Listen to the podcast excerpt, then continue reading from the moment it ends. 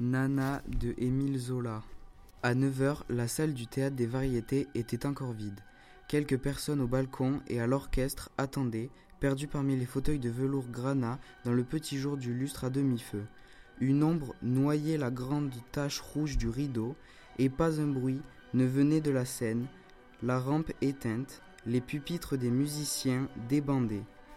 En haut seulement, à la troisième galerie autour de la rotonde du plafond, où des enfants et des femmes nues prenaient leur volée dans un ciel verdi par le gaz, des appels et des rires sortaient d'un brouhaha continu de voix, des têtes coiffées de bonnets et de casquettes s'étageaient sous les larges baies rondes encadrées d'or. Par moments, une ouvreuse se montrait, affairée des coupons à la main, poussant devant elle un monsieur et une dame qui s'asseyaient, l'homme en habit, la femme mince et cambrée, promenant un lent regard. Deux jeunes gens parurent à l'orchestre. Ils se tinrent debout, regardant. Que te disais-je, Hector? s'écria le plus âgé, un grand garçon à petite moustache noire. Nous venons trop tôt. Tu aurais bien pu me laisser achever mon cigare. Une ouvreuse passait.